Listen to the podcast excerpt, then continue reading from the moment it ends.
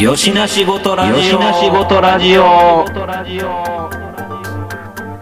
よしなしごとラジオ。取り留めのないことにこそ大切なものが宿っている、そんな答えのない問いににじり寄るつれづれトークラジオ。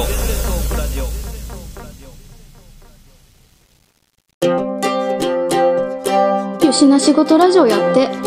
よしなしごとラジオ知らん。は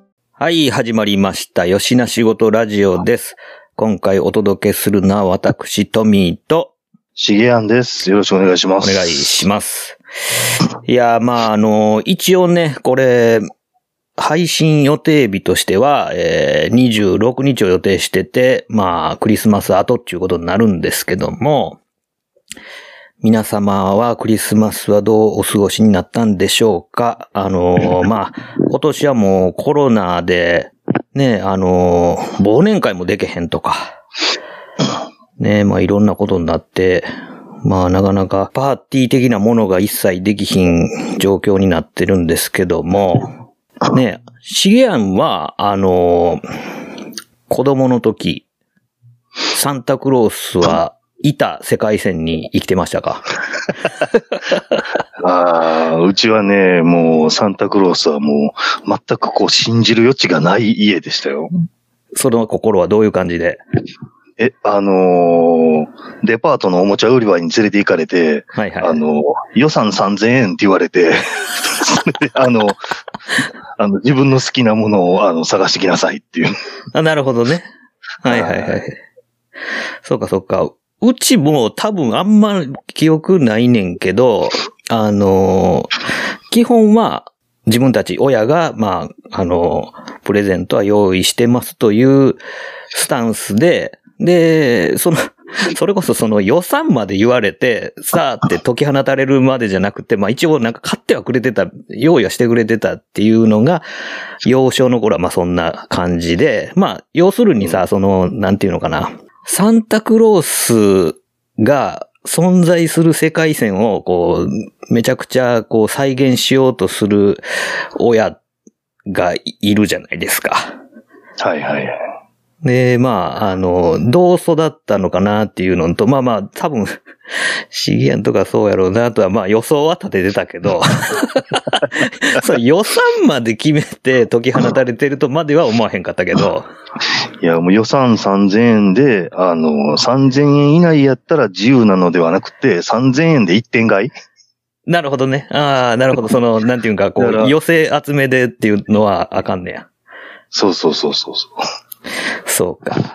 から、むちゃむちゃおもちゃ売り場で、こう、クリスマスの日は、何を買うのが一番いいのかっていうのを考えるっていう。いや、でもそれは、なかなか思案のしどころやな。そうか。で、現状、しげやんちの、子供たちは、サンタクロースはどの世界線の取り扱いになってんの？現状はもう、いないっていうことになってますけど。ああ、でも一応いる程度。数年前まではいるという話になってましたよ。ああ、なるほど。それは、なんていうの、こう、いる程でまあまあ進めていく中で、気づくの。そうそうそう。気づかれた。こう、寝てる間に、こう、用意して、枕元にこう置いとくっていう、こうね、ちゃんと梱包して置いとくっていうのを、ずっとしてたんだけども、うん、ある時子供が全く望んでないものが届いたみたいで。サンタさんこれ違うよって。そうそうそう。それほんなら、サンタに、クレームがついたの？そうそうそう。サンタは念じてたら来ると思っ、自分の望んでるものを送ってくれると思ってたのが、念じてても来ないってことは、これはいてないって思ったみたいで。なるほど。そういう発覚の仕方ね。そうそうそうそう。なるほど。いや、でもなんかいや、中には、堅くなにサンタがいる世界線をこう守るために、例えばまあなんか、幼稚園だの小学校の低学年ぐらいの時に、クラスの友達が、まあいわゆるこうネタバレをうちの子供にネタバレをしてしまってどうしてくれるんだなんていうことを言ってこう怒る、まあ親もいたりとかするじゃないですか。はいはいはい。まあ、それほどまでして、なんていうかこうサンタがいる体でこう育ってた先に、どういうオチを用意してるのかっていうのは聞きたいところではあるんやけど、さぞやそれがこう分かった時に、なんかこう素晴らしい何かがこう開示されるようなオチが用意されてるんやろうなとは思うんやけど。いや、うちはもうその逆でいろんなことが実在してることになってるから。あ、なるほどね。うん、例えばこうね、ウルトラマンとかもちゃんといるっていうことになってて、はいはいはい。東京はもう怪獣いっぱい来るとこやと。うん。なぜか知らんけど東京にやたら集まってくると。そうそう、東京はもう怪獣いっぱい来るとこやから危ないとこやと。とか、あとね、YouTube でね、イングラムの起動をする自分の位置の、あれを見せて、東京の警視庁にはもうロボットが導入されたっていうのとか。何それはもうなんかいっぱいこう、ホラーを吹き込むことで、なんかこう、なんちゅうの、こう、リテラシーをこう、鍛えてんの。この、なんちゅうか、こう、ガセが渦巻くこの世の中の荒波にもこう、耐えて生きていけれるように、この、親が吹き込むホラーさえも、なんかもう、こう、感知して、ちゃんと察していけよという、このなんか、厳しい教え方をしてるみたいな、そんな感じいやいや、ね、どこまでそういうのを信じるのかなと思ってね。いやいや、ある時そのね、実写のパトレーバーを見てた時に子供が、こんなん嘘やんって言うから、都庁の前で、デッキアップしてる映像を見せて、ほら、東京にあるやんって言って。すげえな。いや、でもなかなかそうやって、真贋を見極めるのが難しい、まあ、世の中になってるというか、まあ、どれを信じたらいいのか、みたいなところもあるじゃないですか。その、ね、例えばなんかこう、アポロが月に行ったのは嘘だみたいな話があったりとか。はいはいはいはい。ね、なんかいろいろそういう、まあ、陰謀論しかり、なんかほんまか嘘かわからへんことが、まあいろいろこう、都市伝説級に渦巻いてる中で、まあ僕たちは何を信じて何を嘘やって思って生きてんのかっていうのの、まあそのジャッジの、なんていうんかな、こう、何をもってそれをジャッジしてんのかって言って、まあ、甚だ怪しいところで、雰囲気で、なんかジャッジしてるところもあったりして。はいはいはい。まあ、そういう意味では、まあ、普段からその、まあ、鍛えてるじゃないけども、テレビを見ながら、ありゃ嘘やなっていう話はもう、ね、一家団らんの時間によくしてるんで。せっかくテレビが盛り上がってんのに冷や水を浴びせるような。いや、だってね、仕事が仕事なんで、ね、時代劇を見てたら、うん、この人こんなことしなかったねっていう話をこうどうしてもしちゃうから。まあね、その時代劇のその、まあ作劇としてそれがこう、まあまかり通ってる、まあそのキャラクター付けもそうですけど、はい、まあ生活風習、とか風俗的なものとかもね、まあ時代劇ならではの表現としてまあ常識みたいになってるけども、その実はなんか全然違いますよと。だからめっちゃ昔の時代劇とか見たら、ほんまにちゃんと眉を落としておはぐろしてる人とかが出てきて、うわ怖ってなったりとかするじゃないですか。はいはいはい。だけどいつの頃からかまあそういうのはないことになって。っていうことになってますよね。うん。まあ、それはね、前トミーさんが言ってた、歌舞伎まなこじゃないけど、うんうんうん。そういう目で見たら、ちゃんとこう、ね、お歯黒に眉剃りしてる奥さんに見えるっていうことなんじゃないですか。なるほどね。こっちでそういうエフェクトをかけてあげるというか。そう。まあ、だからそこの再現度をめちゃくちゃ上げることが、そのストーリー、物語を、まあ作る上で別にそんな必要なことなんかみたいなところも正直あるから、まあ、その時代劇のひな形の中で伝えたいストーリーっていうのはここなんですよみたいなところさえ抑えてたら、まあ別にね、そんなことになってなくても、まあええのかなみたいな。なんかね、若手の役者がなんかね、こう、両手両足をこう、互い違いに振り回して走ったりとかしても、もうなんかだんだん OK になってくるみたいな、はいはいはい。ね、ことになったりとかするのも、まあそうなんかもしれないですけど、ねえ。まあ、水戸黄門がもうほんまに全国行脚してるみたいに思ったりとか。はいはいはいはい。するのもね。結構ね、お年寄りとかも信じてるから、あれを。ねえ。いや、もう、毎度毎度ほんならなんや、由美かおるがお風呂入ってんのやろかとかね。はいはいはい。いや、あれも言ったらね、作劇の中で悪代官が、言うなればこう、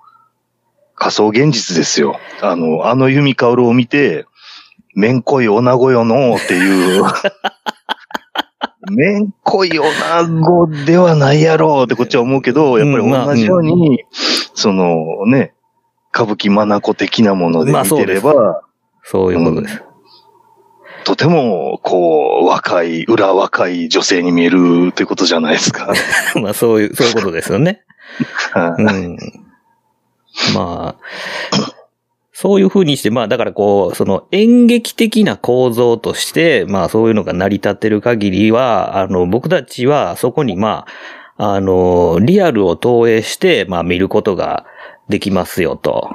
ね、その最たるもんがそういうこう歌舞伎みたいな、なんかこう、様式みたいなもので表現することで、まあこう、これはもうさぞや壮絶なこの立ち回りなんやろうなっていうのが、ね、踊るような盾の中からまあそれを汲み取ったりとか、するんですけど、まあ時代劇にもまあ少なからずそういうなんかこう、まあ、様式化されたものがあって、まああんだけちゃんちゃんバラバラやったらそらもうね、日本刀といえどもボロボロになるでしょうよみたいなところとかも、まあそこはそれでみたいな感じでね、やっとるわけなんで、まあでもなんか、ね、暗洞にこう火を灯しただけで穴い部屋がなんかこう明るくなるんやろうかみたいなね、ところとかも、まあなんかこう突っ込み始めたらね。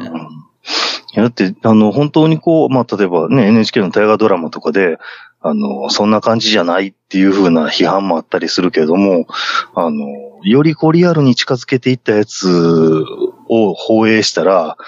暗いとか小汚いってすっごい苦情が殺到したしね。はいはいはい。そうですよね。うん、いや、なんか時代劇とか見てると、なんていうのかな、貧乏な村人たちっていうのを描くときに、確かになんか貧乏やから、着るものがボロかったりはするかもしれへんけど、なぜそんなに汚すかっていうぐらい汚すじゃないですか。で、顔とかも汚すじゃないですか。いやいや、顔ぐらい洗うんちゃうみたいな。その水のない砂漠での生活やないねんからみたいな。はいはいはいはい。っていうのとかね、なんか、ねえ、まあ、それこそほんまに、ね、暴れん坊将軍とかでね、見とったらそれはもうなんか、将軍なんざもうなんかもう、綺麗に眉毛も整えられて、ええ感じに、こうね、曲げもピリッとしてるのになんかこう、貧乏人たちになったら急になんかボロボロでなんかもう、歯は汚いわ、なんかもう、顔はすすけてるわ、みたいな感じで、ちょっとどういうことよ、みたいな。風呂ぐらい入れへんか、風呂入らんまでも行水ぐらいするでしょうよ、みたいなね。まあまあそういう、なんかまあ、なんていうのかな、こう。まあ、嘘といえば嘘なんやけども、まあ、様式ですよね、そういうのってね。そうそう。だから、こう、きちんと交渉をしてれば、こうリアルで、面白いのかとか、傑作になるのかっていう問題と、またそれ別の話なんでね。うんうんうんうん。そうやな。面白いかどうかはまた別の話やもんね。そうそうそう。ちょうどね、トミーさんに勧められた、ポッドキャストラジオ、昨日おとついぐらいから聞いてたら、ちょうどそういう、それこそ本当歌舞伎まなこみたいな話をしてて、うんうんうん、で、プロが交渉した SF と、素人が考えた SF はどっちが面白いかって、やっぱり素人の方が、上手に逸脱するから面白くて、プロが交渉すると、これはダメやな、これはダメやなって全部外していくから、うんうんうん、すっごい歪小な SF になるっていう話をしてて。はいはいはい。なるほどなと思ってそれ聞いてたんですよ。うん。まあそのこう、サイエンスとフィクションの混ぜ具合がね、ガチガチのリアルサイエンスでやってしまうと、なんかまあ面白くならないっていうのがね。うん、まあそんなんはね、なんていうの、こう、ドラえもんじゃないけども、こう、少し不思議ぐらいに思っとかんと、F 不二雄言うところの少し不思議の SF ぐらいで言っとかんとね。そうそうそうそう。だからね、なんか物語を面白くするために、突然なんかね、トレンディードラマやと思ってたら、ドラゴン出てきたやったらもう逸脱しすぎやしね。まあまあまあね。そういうなんかこう、突拍子もないもんが出てくるっていうのが、まあ、フックになって、ね、なんていうか、トラジローエフェクトじゃないけども、なんかその異質なキャラクターが、その、なんていうか、凝り固まった日常や、その人間関係の中に放り込まれることによって、引っかき回されて、で、まあ、収まるところに収まるみたいな、なんかそういう風な、こう、キャラクターみたいな意味合いで、まあ、ね、そういう突拍子もないドラゴンなりを掘り込むっていうのも、まあ、一つのやり方ではあるやろうと思うけど、一応そこに、なんでそいつがこう、現れたんかみたいなんを、まあ、さもや、なんかこう、そういうことって納得まではいかんまでもなんかこう、理由付けみたいなのはしてほしいよね。それなりに。それをこう、どの辺まで理由付けするかっていう、さじ加減でしょ。うんうんうん。もう、なんか、ガチガチに理由付けすると、なんか、もうそれに縛られて話先進まへんし、はいはいはい。理由付けしたからリアルなんかって言ったら、まあ、そうでもなかったりするし。まあ、そうやね。ちょうどその、何ヶ月前ぐらいでしたっけ？某 NHK でやってた海外ドラマをちょっと、三月ぐらいですか、ワンクール分ぐらい見てて、うん、って思うような理由付けがいっぱいあったんで。ああ。まあ、それも、なんか、世の移ろい、時代によって、まあ、その時のリアリティというか人間関係をこう、構築する上での前提っていうのが時代でだんだん変わっていったりとかするっていうのを、まあ、反映するために、いろいろこう、解釈というか、改変というか、っていうのがまあ入ってくるんでしょうね。そうそう。だから、まあ、昔の人だからといって、で、愚かで理屈が通じないのかっていうわけじゃないんだけども、その時はその時のこう、きちんとした理由付けというか後付けがされてるんだけども、昔の話なんかを、こう、今作る際にもう丸々そのまま行くのか、現代的にこうどんどんこう理由付けをしていくのかっていうことで、かなりこうもう作品のもの自体が変わっちゃうっていうね。うんうんうんうん。まあ、見たやつが、赤毛のアンのカナダの実写のやつ。はいはいはい。やったんですけど、まあちょうどね、前に名作劇場のね、赤毛のアン会をね、話をちょっとしたんで、それは、名作劇場の赤毛のアンの、あと、時系列的にはどこをやってた感じ？ストーリーのということ？うん。いや、もう丸っぽ。それはほんなら、同じ話やけど、舞台設定とかがだいぶとなんかこう、アレンジされてるっていうことやね。そうそうそう。だから、例えばまあ、アンがね、孤児なのはまあ変わらないんだけども、原作のね、小説では、そんなにアン自身の過去っていうのが語られてない。まあ、マシューとマリラにちょっとね、喋って、った部分ぐらいしかないけども、うん、まあね、現代のドラマだから、もうリアルに映像が入るのね、回想シーンでフラッシュバックとかで。ああ、はあ、はあ。もうぶたれてるシーンとか、なんか、死んだネズミなすりつけられてるとか。ゴリゴリにいじめられてるところが。そうそうそうそう。だからなんかね、そこまでリアルにこう表現された、まあまあね、生い立ちが不幸でしたっていうのはわからないでもないけども、ちょっとそこまで不幸、リアルな不幸を見せられると、その後、ああいう風な人になる方なられへんのんちゃうかなっていうふうに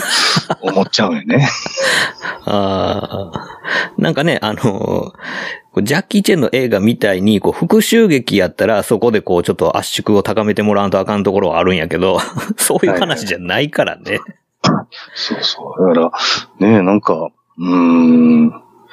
こう、すごいこうね、案が無双かなところとか、うん、まあ、多分ね、ちっちゃい子にはよくあることなんやと思うんだけども、うん、もう現代的な意味付けをして、こう、どんどんドラマ進めていくから、ちょっと公平があるかもしれないけど、なんか、アスペルガーの子みたいにしか見えへんのね。ああ。うん、まあまあ、でも、多分、なんか、すごいリアルに見るとするならば、なんかそういうこう、ギリギリのラインはあるとは思うね。あるとは思うんやけど、うん、でもなんていうんか、そうやな。なんか、全部、説明する必要ってあるんやろうかっていうところって、ね、なんか、理由付けの、うん、なんか、そういう部分って、何もかもつまびらかにするっていうことが、物語の何を、補強してくれるんやろうっていうことを考えたときに、全部明るみに、こう、するっていうのは、なんか、まあ、なんていうの、品がないというか。そこはまあ語らずともまあ察してくれぐらいでいいじゃないですかっていうところとかも、まあなんか、いやこれこういう理由があってこの子はこういう性格でねなんていうことをいちいち説明されてしまうとなんかこう味わいがこう逆に薄まるというか、説明した範囲内にその子のキャラクターが限定されてしまうよね。説明しないことによって、まあ見た人、各々の中にこう生まれるそのキャラクターっていうのをなんか説明すればするほど限定してしまってるようなことにもなりかねへんから。だからまあなんか原作だったりとかその名作劇場だったりあるいはね、他にも実写化されてるけども、例えばね、グリーンゲーブルズじゃない、学校とかのコミュニティに、こう案が入っていくのも、まあ、小さい子供ってこう気ついたら仲良くなってるっていう風な、何かきっかけがあるわけでもないけど、なんとなくこう喋るようになってみたいなのがまあまあ普通にあるじゃないですか。うんうん、でそのドラマはもう全然こうこうやっぱり仲良くなるためには理由がいるっていうので作られてて、案は孤児だからこう差別されてるで、こう排斥してる友達の家がたまたま火事にあって、数日間家の修理のために案の家に寝泊まりするようになって無理でもこう喋るね。機会、きっかけっていうのができてきて、そのね、家がない状態に、こう友達の方がなっちゃって、立場が逆転するっていう。はいはい。そういう事件をわざと起こすことによって、親密になっていくっていう話を描いてるから、うんうん、まあ、必ずしもそんな劇的な事件がなくったって子供って仲良くなるよねっていう。そうやな。そう思うと、ちょっと鼻につくんかな。説明多すぎて。そうかそうか。そうやね。すべてになんか理由を用意してしまうんやね。なんか。なるほどな。で、それにプラスアルファ、ね、もともとのその物語が、あるんだけども、いろいろなこう現代的な付加価値みたいなのをつけていこうとしてて、うん、まあなんか、親友のダイアナのおばさん、うん、なんて人だったっけ、そのおばさんは生涯独身でっていう人なんだけど、うん、なぜ独身かっていう理由付けをするために、そのおばさん LGBT やな。LGBT やね。になってるっていう。まあまあまあ、ね、そういうことを、まあそれも、だから別に言わなくてよくないっていう話やんな。うん、そうそうそう。で、どんどんこう物語が展開していくと、その、なんか最初のね、ちょっとした角度のずれからどんどん物語が違うところに転がっていって、うん、まあの、後にこう恋仲になる、まあ、ライバルのギルバートなんか、なんかね、お父さん急に亡くなっちゃって、旅立つっていうなんかわからん展開になってて。はあ、無理してそうやって旅立たせた挙句、旅先で黒人と意気投合して、その人を連れて帰ってきて、黒人の人種問題までこう、物語の中に入ってくるとかね。はあはあはあ、いろいろもりもりやな。そうそう。で、アンの家にお手伝いに来てる、なんだったっけ。ジェリーだったっけ。いつもこう、干し草とかこう、運んだりしてはる人。はいはいはいはい。あの人の設定が、アンぐらいの年齢になってて、なんだか気がついたら、ダイアナと恋仲になってて、使用人と、そこそこのええとこのお嬢さんとの恋愛になって、身分差の恋みたいな話で、最後破局を迎えるとかね。なんかもっそいろんなそういう問題をポリコレのまぶし方がもうなんか強引極まりないな、なんか。そうそう。だから、もうなんだかもう、もはや元のものがなんだかわからないみたいな。そうだな、そうやな、うん。だからもしもね、まあ、それをこうね、いいとか、面白いっていうふうに、評価する人もいるんかもしれないけども、なんか僕なんかは元のもので、それなりにこう評価されてるものやから、まあ、例えばそこまでいろいろそういう現代ナイズしたいんやったら、1800何十年代の設定にせずに現代にしちゃうとか、はいはいはい。そういうね、物語ってあるじゃないですか。うんうんうん。作劇の方法としてね。うんうんうん。だからそういう風にしちゃうとか、もうそうか、もうそんなに依頼倒したいんやったら、もう鼻から新作作ったらどうなんやろうっていう気になったりするんだけど、ね。いや、まあほんまにな。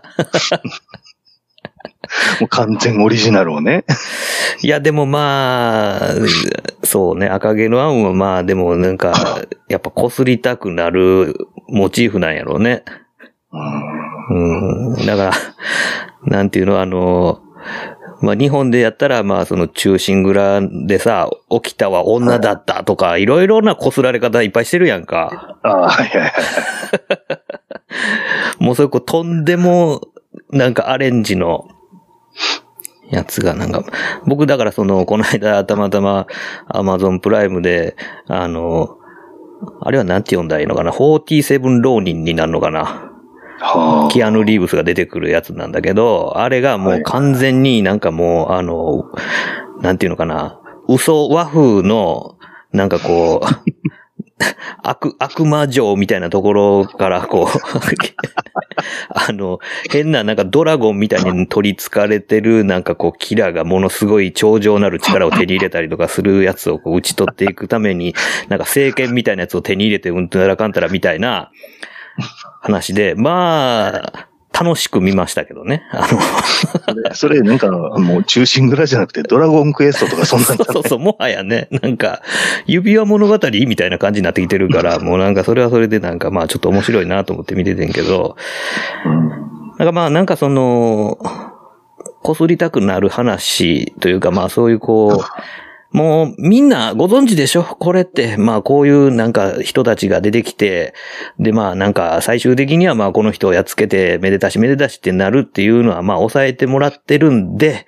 あと味付けの方で僕ら自由にさせてもらいますみたいなことがやりやすいっていうのはまああるかもしれへんよね。ああね、昔からトミーさん言ってる大河ドラマでスペース信長って言ってたやつ。そうそうそう、スペース信長とかやってほしいっていう話ね。そうそう、もうなんかSF にしてもらってね、なんかそれこそまあスターウォーズのバッタモンみたいな感じでこうね、信長がなんかそう頑張るみたいな話とか、やったとしたって、まあ多分僕はもうなんか楽しく見れるやろうなっていう気はしてんねんけど。いや、多分ね、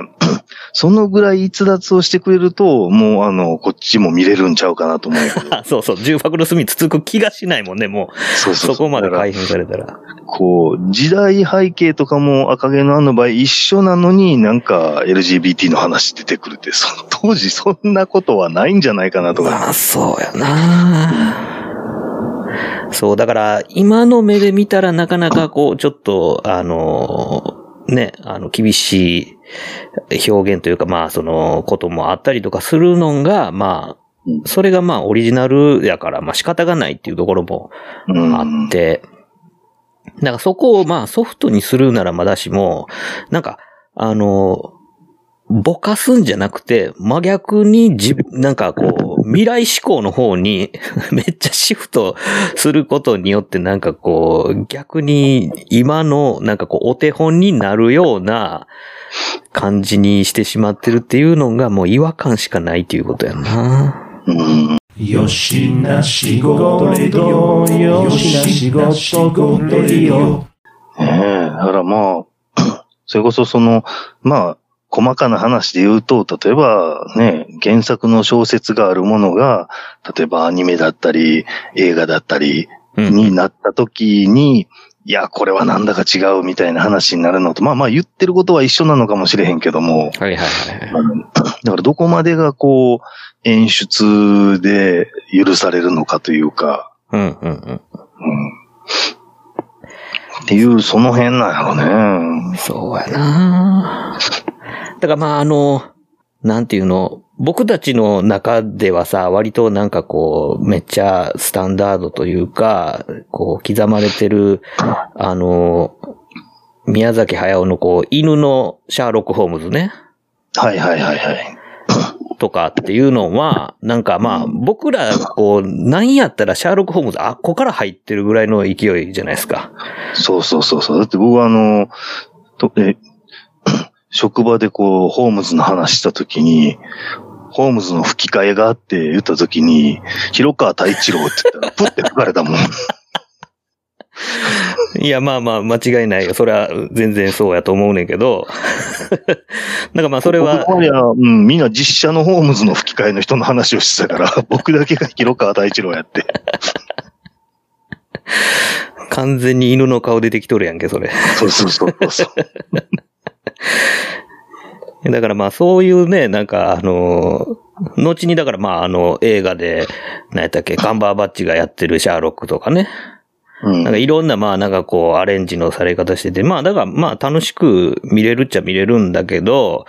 まあそれは一応シャーロック・ホームズってまあフィクション上のキャラクターやから、まだまあそうやって、笑って見てられるっていう部分はあるかもしれへんけど、それこそまあ、信長とかこう、スペース信長ぐらいまでぶっ飛んでたらいいけど、まあ、まことしやかになんかこう、大河ドラマで信長出てきたりとかして、こんな人やったみたいな感じになったりとかすると、なんかちょっと首かしげてまうみたいなのが、やっぱりなんかこう、ね、シギアンサイドの人間からなるとなんかもう、ってなってしまうところはまあいっぱいあるんやろうなとは思うけど。いや、だから15年ぐらい前、20年も前じゃないかな。どっかの新聞連載で、あれ誰だったっけな。なんかファンタジーもん書いてる人が、女信長っていう小説を書いてたけど、もうすべてのピンチを濡れ場で乗り切っていくっていうびっくりするような小説やったみたいで。すげえな。そうそう。もう、家臣のありとあらゆる人とこう、関係を持って、その関係でもって従わしてるみたいな。なるほど。びっくりするような小説だったけど。いや、もう、でもまあ、そこまでぶっ飛んでたら、もうちょっと笑って見てられるけどね。そうそう、そこまで行っちゃうとね。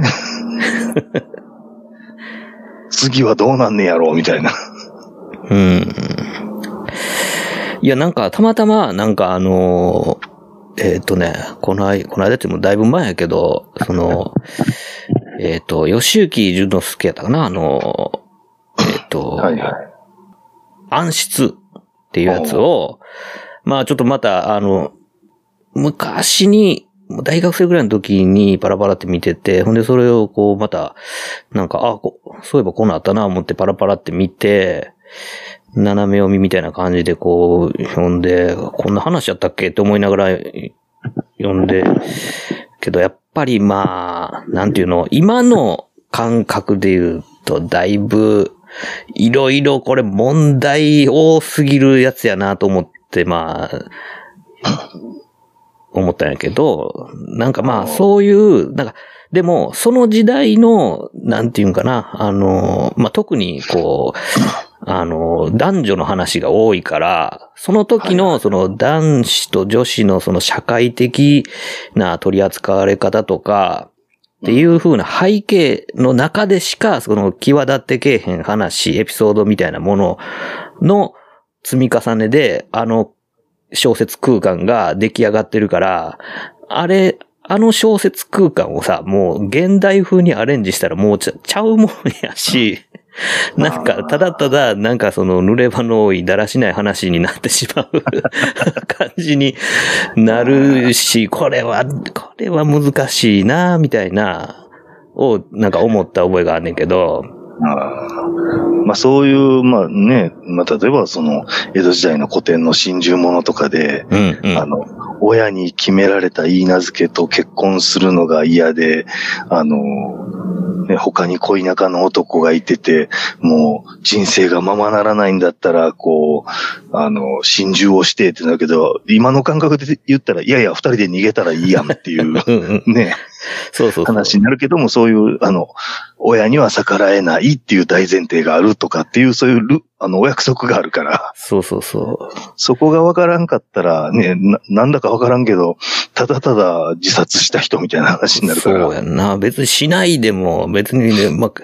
百歩譲って駆け落ちでいいんじゃないですかみたいな感じとかね。そう。もう今じゃもうなんかもう、出来込んでなし崩しでいけますみたいな話やからね。そうそうそうそう。まあ、そうやねんな。なんかそういうさ、そのなんか社会的な立ち位置とか、なんかこう、まあ、虐げられてたっていう事実も含めてのバックグラウンドあってこその、なんかそういう物語空間っていうのがあるから、なんかそれを、まあ、現代風に料理するときにも、やっぱそこら辺を、大事にすんのんか、無視するんかは、もう、ズバッと決めてほしいなっていうところはあるかな。中途半端に残りが、っていうか、後ろ髪引っ張られた状態でやると、なんかこう、もやもやするって感じになるんかもしれんね。その辺のさじ加減というか、その、ね、物語のどこを肝と見てるかっていうのと、それに対して、こう、どのくらいのリスペクトがあるかっていうこととかによって、こう、ね、ただシチュエーションが面白いから使わせてもらいましたっていうものだったら、うん、ものすごい逸脱はするやろうし。うんうんうん。っていうところなんやろね。そうやなぁ。ちょうど今、NHK の、朝の連続テレビ小説の、なんか再放送の方でさ、はいはい。やってんの、何やったっけな、身を尽くしやったかな。身を尽くしって誰？沢口靖子？そうそうそう。はいはいはいはい。っていうのを、チラチラ数分ずつ毎朝チラチラ見て、もうなんか、出かける時間やから、まあ、がっちり見れへんけど、チラチラ見たりとかしてるんやけど、なんかやっぱりその、お父さん津川雅彦なんだけど、はいはい。でっけえ、作り酒屋ならぬ作り醤油屋。はいはいはい。で、の、まあ、主人でありお父さんなんだけど、その、なんていうかな、こう、家を守る、その、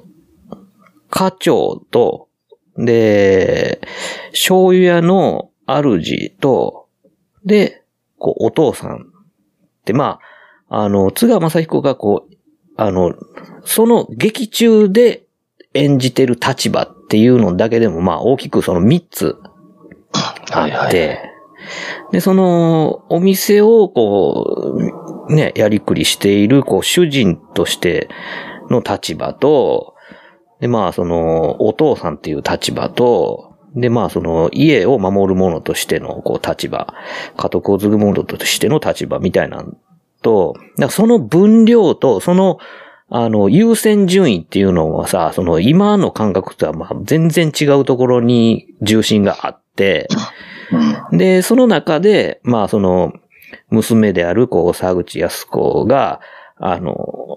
なんていうのかな。立場違いのその恋を成就させるっていう、まあ話ではあるんだけど、それに対してこう、津川雅彦はどういうふうにそれをこう、まあ最初はまあ反対する立場やねんけども、まあ徐々にこう、まあ認めていくっていうふうな、こう、態度が変化していく中で、津川雅彦がいっぱい顔を持ってるのよね。だから、立場として。で、そのいろんな、その立場の顔の中で、最後に、こう、向いてってしていて、最後に出てきた顔がお父さんの顔なんよ。うん、で、お父さんの顔になって、それを、まあ、大岡裁き的にこう、許す算段っていうのを見つけて、まあ、結局結ばれることを許すという風な立場を取るに至ったんやけど、だからこう、なんていうかな、社会的な、仮面っていうのをこう、取ってってしていて、最後の最後にお父さんの顔が出てくるっていうのを、結構長い時間かけて、やってるっていうのがあって、だからこの感じって、ひょっとしたらもう今もピンと来ないことなんかもしれへんなと思ったりしてね。まあね、家と職場が離れてるっていうことの方が大半の人はね、うん、あるんで、まず仕事してる親を見たことがないっていう。うん、だからね、親が例えば部下をボロクソに怒鳴ってるとか、そういうことが子供には想像ができへんかもしれへんしね。うん、で、どっちがその自分のこう、ファーストな、なんていうかな、こう、キャラクターというか、パーソナリティかって言ったら、やっぱりこう、家族の中で、こう、お父さんっていう立場が、こう、一番最初に来る、一番優先されるべきパーソナリティやっていうのが、こう、なんていうかな、デフォルトな時代で考えると、やっぱその、家とか、そう、自分たちの一族、をこう受け継ぐもの、そして受け渡していくものとして、家長としての、家督を継ぐものとしての、その立場とか、そしてその家自体がその守っていくべき商売人の家っていう、その、まあ従業員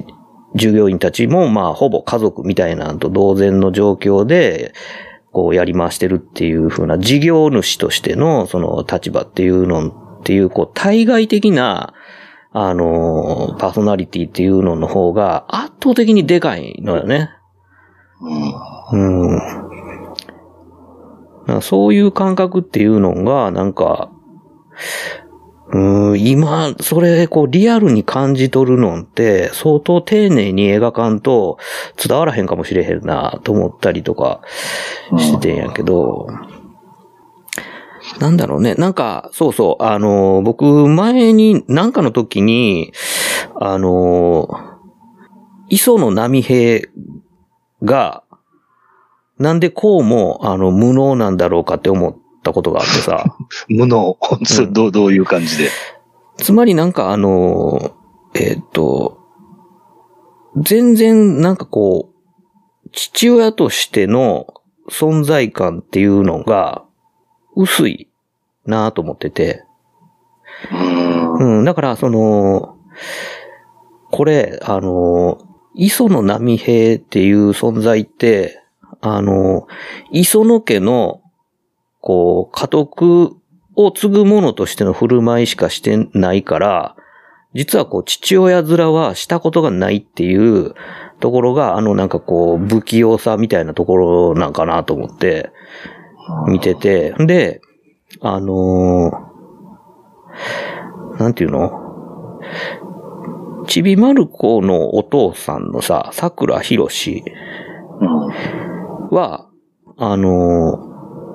完全に、大人にもなってへんねん。はいはいはい。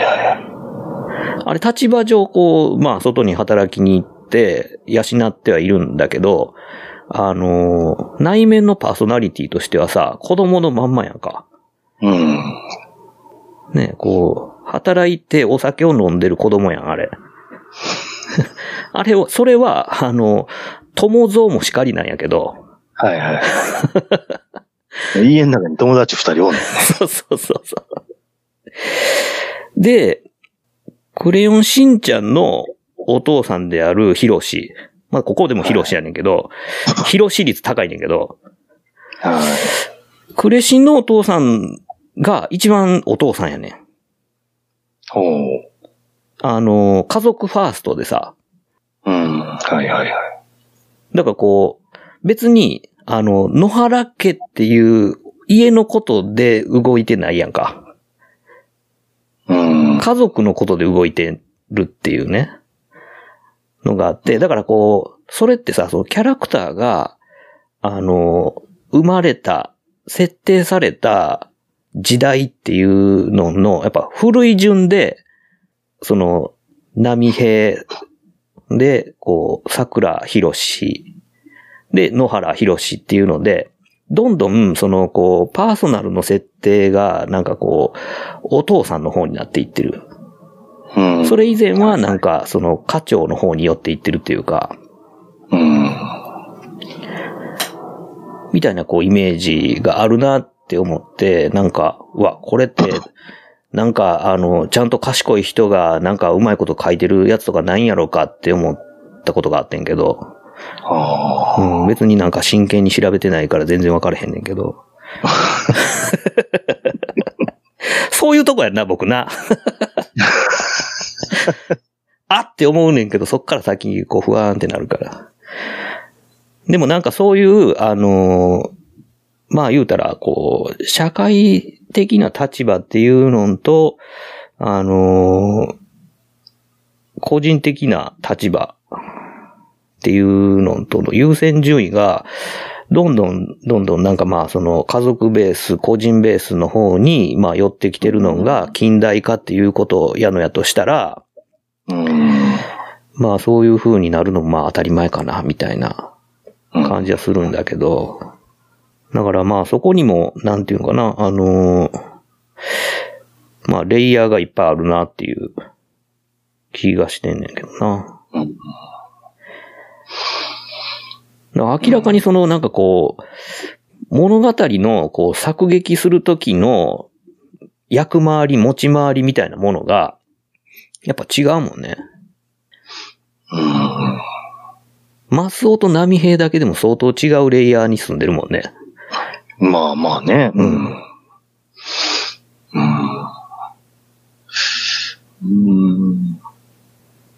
だから僕らがそうやってなんかこう、なんていうのかな。ちっちゃい時からこう見て育ってるんだけど、そうやってこうずっと、ジャパンスタンダードみたいな感じの、その、磯野家、桜家、野原家のこの3スタンダードの中にも、やっぱこうなんかこう時代の流れみたいなもんは、確実になんかこう反映されてんねんなーっていう気はすごいすんねんな。まあだから、ね、古い物語って言っていいのか、まあ書き手の年齢なのかもしれないけども、若い人が書いたものほど、その、例えば、親はいるんだけども親不在みたいな感じで物語が進んでいったりとか。そうやわな、うん、まあ、足立みつるの親とかの存在感の薄さよ。はいはいはいはいキャラクターとしてはいてるけどもパーソナリティはさっぱりわからないっていうほぼなんかなんていうかな、ファンタジー。背景やな。背景や。それでなんかまあね、昨今のラノベに関して言うと、大概もう親はどこかになんかこう出張してるだかなんだかで、もう家にすらいないっていう、もう書く気もないっていうね、はいはい、感じになっていくわけじゃないですか。すげえよね。もはやもうね、父権も母性の話も全くないっていうそうだよな。いや、でもなんか、そういう、物語のその構造の一番根幹、その、富野由悠季とかが、はいはい、まあ、少年が、まあ、親殺しとか、はいはいはい、まあ別にリアルに殺すとかじゃなくて、親を超えていくっていう、まあそういう、その、ある種、取り返しのつかない、もう完全に、なんていうかな、勝ち取るというよりかは、そうなってしまって、めちゃくちゃ後悔の念に苛まれることで、やっと大人になれますよっていう、そういうなんかこう、イニシエーションを、まあ、こう物語の構造の中に絶対織り込んでいくけども、そのこと自体を、なんかこう、受け止めるというか、その意味が、こう、理解できる、人はどんどん少なくなってんのかもしれへんなっていう。なるほどね。いや、なんか、今の話でこう、親殺しの話が出てきたから、あーっと思って、こう、ずっとこう、何かこう、父親を乗り越える物語とか、の、今まで見てないかなと思ってこう考えてたんやけども、うん、一番こう自分の中で、ああ、なるほど、これはいけるわと思ったのが、大河ドラマで、うん、ジェームス・ミキが書いた独眼竜政宗ってあったでしょ。はいはいはい。あれ、むちゃむちゃヒットしたじゃないですか。渡辺謙やったっけ。そうそう。うん、で、あれ、いくつぐらいやったのかな、高校生ぐらいやったのかな、うん、まあ、全部見てたけども、1年間通しで見て、その時には気づかなかったけども、年末の総集編の時に気づいた話が、その、まあ、親殺しというか、親を乗り越えるっていう話っていうのがあって、こう、あれ、すごく人気があったから、5本ぐらい、4本か5本ぐらいの総集編になってたんやけども、うん、まあ、1本目は少年期だからどうってことないんだけど、2本目の青年期に入った時の総集編のタイトルが、男は一生父と戦うっていうタイトルで、で、父親、北尾路欣也がやってたけども、その人はそれなりのこう名君だったから、その父親を超えるっていう風なストーリーラインで総集編をまとめてるっていう。で、まあ、父親が死んだ後、次はこう、超えるべき、まあ、父親に代わる存在として、東北をこう、ある程度まとめて次に、全国に打って出るっていうので立ちはだかるのが秀吉っていう。はいはいはい。勝新の秀吉ね。あ、勝新やったっけ？そうそうそう。これは怖いよ。乗り越えられへんよ、なかなか。そうやな。いろいろ癖強いな。で、それをこうね、まあ、乗り越えるというか、秀吉が死んだ後に、次に敵対するのが、家康で、津川雅彦。またこれも食えへんよ。そうやな。ねえ。っていう、こう、順番に、こう、父親と、まあ、疑似父親じゃないけども、それをいくつも乗り越えていくっていうストーリーになってて、あ、なるほど、これは分かりやすい。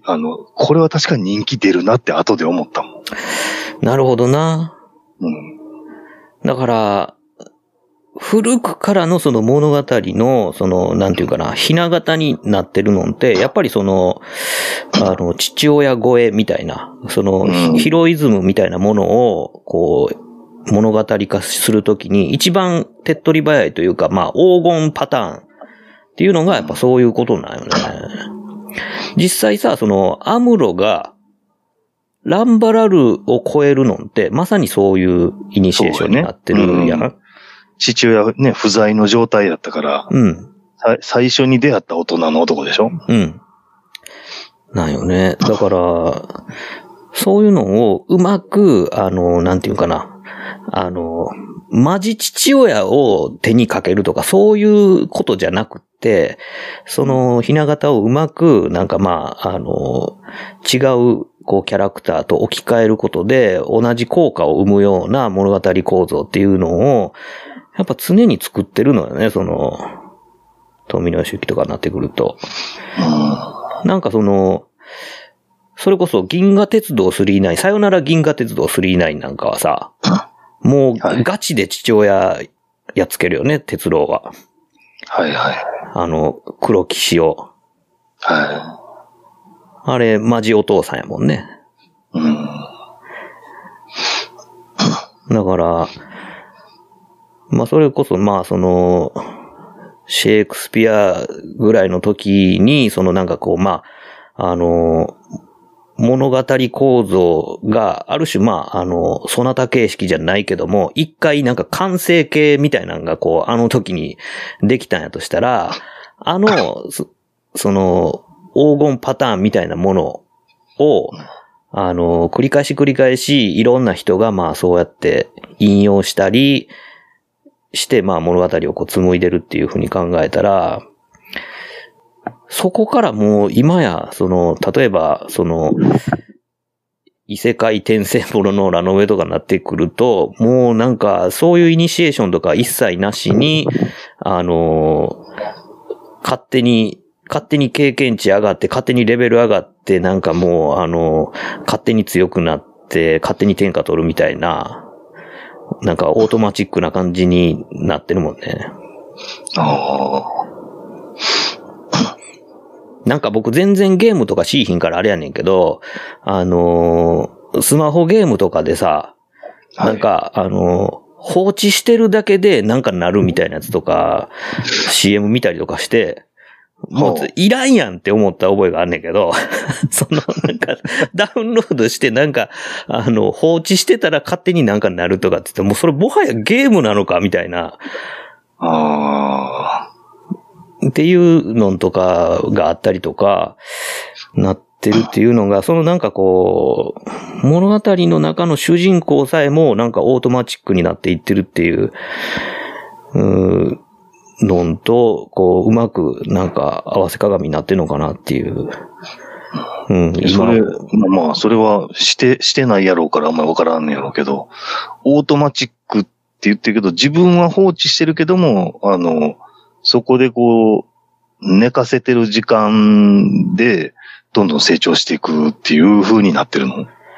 多分そういうことなんやと思うねんな。まあ、じゃあ、勝手にこう、オートプレイしてるっていう感じなんかな。だと思う。いや、たまごっちでさえも、そうそう、手かけないとね。うんことか掃除しやんとさ、死んじゃうやん。うん、はい。でもなんかもはやそんなんもいらんのかな、みたいな。ああ。それはもう別になんか、ドラマとか映画見てたらええんちゃうの？で、手かけへん、手出されへんやったら。そうやんな。謎やね。もうそれは、苦労してレベルを上げるのが楽しいんじゃないのっていう気がするから、ちょっと僕にはよくわからないけど。そうなんよね。だから、まあ、そのテレビゲームとかでも、その最近ではさ、その、定めみたいなものを課せられて、自分がその定めを課せられた主人公になり変わって、で、まあ、イベントをクリアしていって、ラスボスをやっつけるっていう、そのストーリーラインをなぞっていきながら自分がその、なり変わって、その過酷な主人公を、こう、まあ、疑似体験、追体験するっていう風な、ストーリーラインを消化するタイプのゲームじゃなくって、オープンワールド系と呼ばれるようなさ、そのなんか世界の中で何して遊んでもいいみたいな、はいはいはいはい。そのストーリーラインのない、ゲームっていうのも一方ではすごい、まあ、支持されてるというか、広がりを見せてるやん。はいはい、まあ、かつては、そのオープンワールドをしつらえるほど、そのコンピューター的な余裕もなければ、うん、実現不可能やったっていうのもあるんやろうけど、技術的にそういう、作り込んだ、世界、野放図な世界っていうのをデザインして、それこそまあオープンにしとくっていうことができるようになったから、そういうジャンルのゲームが生まれたというのも、わかるんやけど、でもそれが面白いって思えるようになったのは、やっぱり、なんていうんか、もうもはやストーリーさえも縛りにしか見えないというか、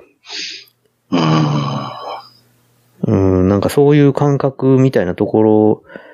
が、それらをこう支持してんのかなって思ったりするんだけどな。いやー、どうなんやろうね。それはもうなんか、本読むんじゃなくて朗読のテープ聞いてればいいとかそういう感じなの。ただでも朗読のテープでさえもやっぱストーリーを追ってるからな。いやー、ちょっとそれは分からへんな。学生時分の時にこう、後輩にこう、捕まってとか家で、僕は寝てますから、先輩は練習しといてくださいって、朝までストリートファイター2練習させられて、対戦相手としてのスキルをこう、磨かされたから。やっぱ苦労して手に入れないとっていうことしかちょっと楽しめないような気がするな。いやー、そうやね。だから、なんやろうな、なんか、そういうんじゃないゲームっていうのがもう現れて、そしてだいぶ市民権を得てるというか、もうそっちの方が面白くなってきてるっていうのがあるんやろうなっていう、一つもゲームせえへん僕が言うのもなんやけど、なんかそういう世界が広がってんのかなって。まあまあ、なんかね、80年代、80年代かな。まあ、オートプレイでするゲームも確かにあったけどね、ベストプレイプロ野球って言って、まあ、野球のシミュレーションゲームなんだけど、先発のオーダー決めて、スタートボタン押したら、そのまま試合勝手にやってくれるって。なるほど。だから自分を監督やね、選手じゃなくて。だからそのオーダーで成功するのか失敗するのか分からへん。っていうのを楽しむっていう。そうやな。半自動プレイやな、それな。そう。なるほど。そうか。そのぐらいしかそういうのってよくわからへんな。そうやねんな。なんか、僕もだからめっちゃ昔に、ドラクエとかはやったことあるけど、確かに、もうあれなんかこう、すごい、まあ、今から考えたらめちゃくちゃ、なんていうか、しょうもないグラフィックと、なんか、ね、ゲーム構造ではあったけども、なんかもう、寝不足になるぐらいこう、夜中までやったりとかしてるとさ、もうなんか、半分、自動的に、コマンドを入力してるような気になったりとかしない？なんか、もう自分のパーティーの一番戦闘力の強い、戦い方みたいなのが、もうだんだんこう決まってきて、ほんだら、もうなんか敵と出くわした瞬間に、もう、あんまり自分でボタンを操作、十字キーをここカチャカチャ動かして、決定とかってやって、るイメージとかもはやなくなってんねんけど、もう勝手に画面の中でカーソルがペペペペペって動いて、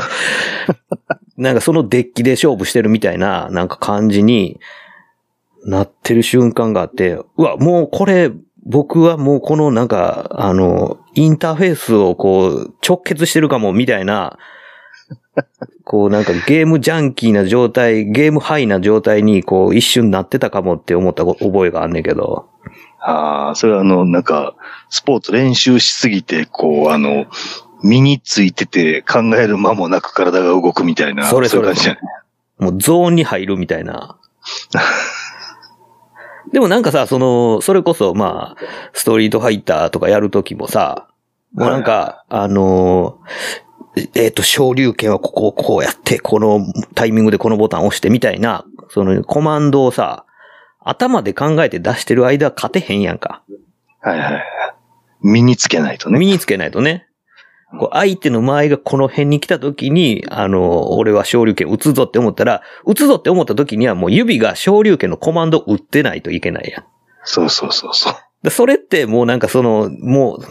手がコマンドを覚えたっていう状況やんか。はい。うん。はなんかその、まあそれもそうかもしれんけど、その、さっきのドラクエで言うと目の方やね。も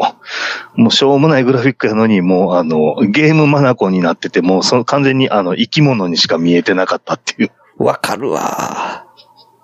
そっちの方やね。ドット絵を保管してんねやろだから。そうそうそう。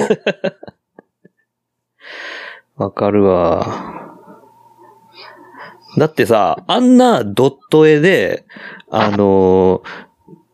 とかの鎧を手に入れて装備したりとかしたら、あ、なんとかの鎧着てるわって思ってたもんな。そうそう、あれだって自分の装備は何一つ見えへんからね。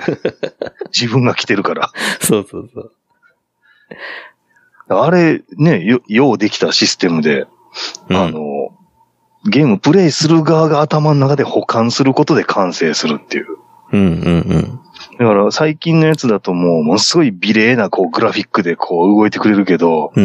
もうなんかね、うちも子供にそういうもの買ったりするけども、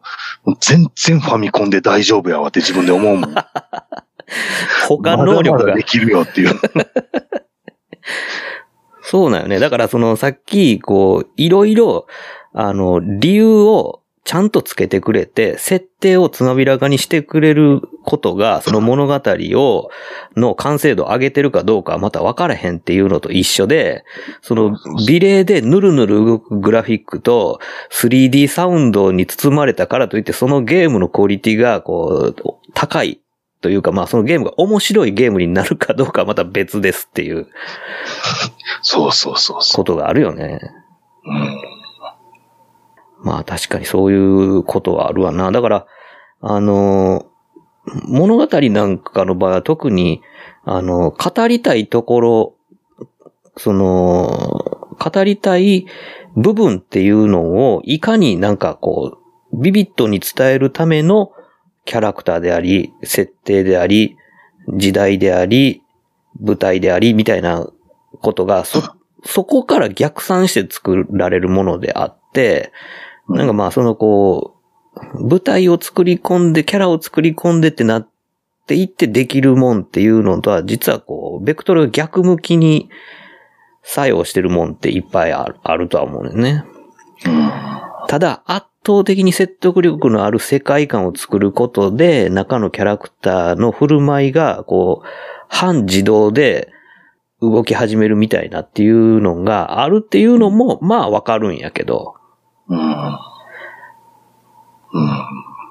あなんかそういうのはね、押井守とかがよく言ってたりするけど、世界観が出来上がったらもうなんか、そこで勝負は決まったようなもんやっていうな。そうやな。だからやっぱり、舞台とか、そういう、リアルに再現するには、限界があるところで、じゃあ何を足して何をでけへんもんの代わりに何を足していくんかとか、でけへんもんやからこれは諦めるっていう、潔く諦めていくっていうことで、その舞台特有の演出方法とかディフォルメとかができて、で、その方が見てるもんとしては、ダイレクトに脳に入ってくるっていう状況が、こう奇跡的にできたりとかして、名作ができたりとかするっていう。はいはいはい。ことってあると思うよな。例えばその、アバター、ジェームズ・キャメロンやったっけ？はいはいはい。アバターは、その、なんか映像、の技術として、まあ、新しい、こう、地平を開いた作品ではあるんやけど、はいはい。ではあるんやけど、その映像体験自体が、映像体験の凄さが、物語をより、強固にしてたかとかっていう意味においては、ちょっとまあ、テクノロジーの方が、オーバーしてた。その、描いてるソフトウェアというか、物語性の方っていうのは、割となんかまあ、あるあるな話に終始してるというか。はいはいはい。だから、そういう、プラットフォームの中、プラットフォームができたから、物語っていうものに新しい地平が開いて、物語自体もこれまでにないもんをやってたかって言ったら別にそこはそれほどでもなかったっていうのが。そうやね。だから、なんか、ピクサーのやつとかで、ファインディングニモとか、うん。理系の友達なんかはこう、まあ、グラフィックの完成度で見てて、うん。こう、実際の海と同じ、こう、CG での表現ができてるからすごいって言うんやけども、うんうん、もうそれやったらもう普通に実写でええやんって思うよね。ま、実写でいいけど、実写の熊の実が演技してくれへんからさ。いやでもその、ねえ、どう言うたんやろ。海がこう、現実のように描けるからって、で、それをうまく活用した物語展開が、こう、ファインディングニモにできてるのかって、また全然違う話やん。まあ、そうなんよな。だから、その現実のように見せる、技術を使わないとできないストーリーなんであれば、おーっていう、さすがにここまで技術が来たからこんな話もできるのかっていうことになるんだろうけど、ただただこう、普通に現実の海と同じものが見れますっていうんであれば、もうそれは、なんやったら、普通に風景は映してて、アニメのセルじゃないけど、上からね、熊の実のキャラクター重ねたらいいんじゃないのっていう話になるやん。まあまあそうやな。うん。いやだからそういう、なんていうかな、こう、表現の、なんていうかな、こう、限界点をある種、まあ、かさ上げしたことによって、じゃあ、ほんまにかさ上げした分だけ物語が追いついてきてるんか、っていう話になってくるよね。あ、だからなんだったっけ、ブレードランナーの続編なんかで、ラスト近くで、レイチェルの、こう、代わりの人が出てくるでしょ。ハリソン・フォードを買収するために。はいはいはいはい。あれ確か顔の部分だ、誰か女優さんがやってるけども、顔の部分だけ、昔のレイチェルの映像をうまく組み合わせて貼り付けてるっていうやつでしょ？あ、うんうんうん。だから、そういうのは、ね、昔のレイチェルは今撮ったら、やっぱりハリソン・フォード並みに女優さんは老けてるわけやから、うん、そのままいかれへんから、そういう技術を使うっていうことでクリアしてるわけやん。うんうんうん。で、それは物語のこう、ね、部分として大事なことで必要なことやけど、ファインディングニモの海はあんま関係ないやん。まあそうやな。うん。だから、その技術あってのストーリーっていうことだったり、ね、物語を展開するためにその技術が必要だっていうんであれば、なるほどっていう話になるけど。うん、だから、崖の上のポニョの、はい、海の描き方って、全くもってリアルじゃないやんか。はいはいはい。で、その方が、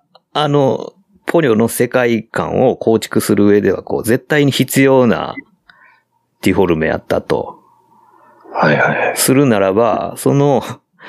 水の表現、海の表現が超絶リアルなことっていうのは、ファインディングニモにおいて、ファインディングニモの世界観において、ほんまに必要な、なんかファクターがどうかっていうのが、ちょっと微妙やなっていうところが、まあそうなっちゃう。だからこう、ポニョが、君の名はとか、ニモみたいな、背景で動いてたら、もう違和感でしかないやん。もう話も頭入ってけえへんやん。入ってけえへんな。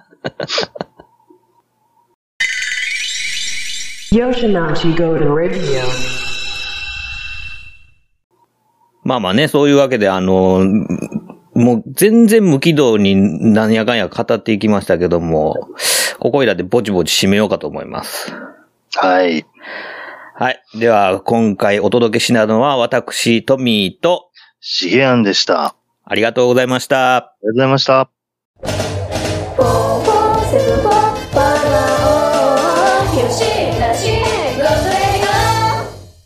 はい、今回はまあこういう形でまあ2020年まあ最後の配信となりました。ありがとうございました。それでは皆さん、良いお年を。良いお年を。良いお年を。令和3年で会いましょう。会いましょう。全然息をてへんや。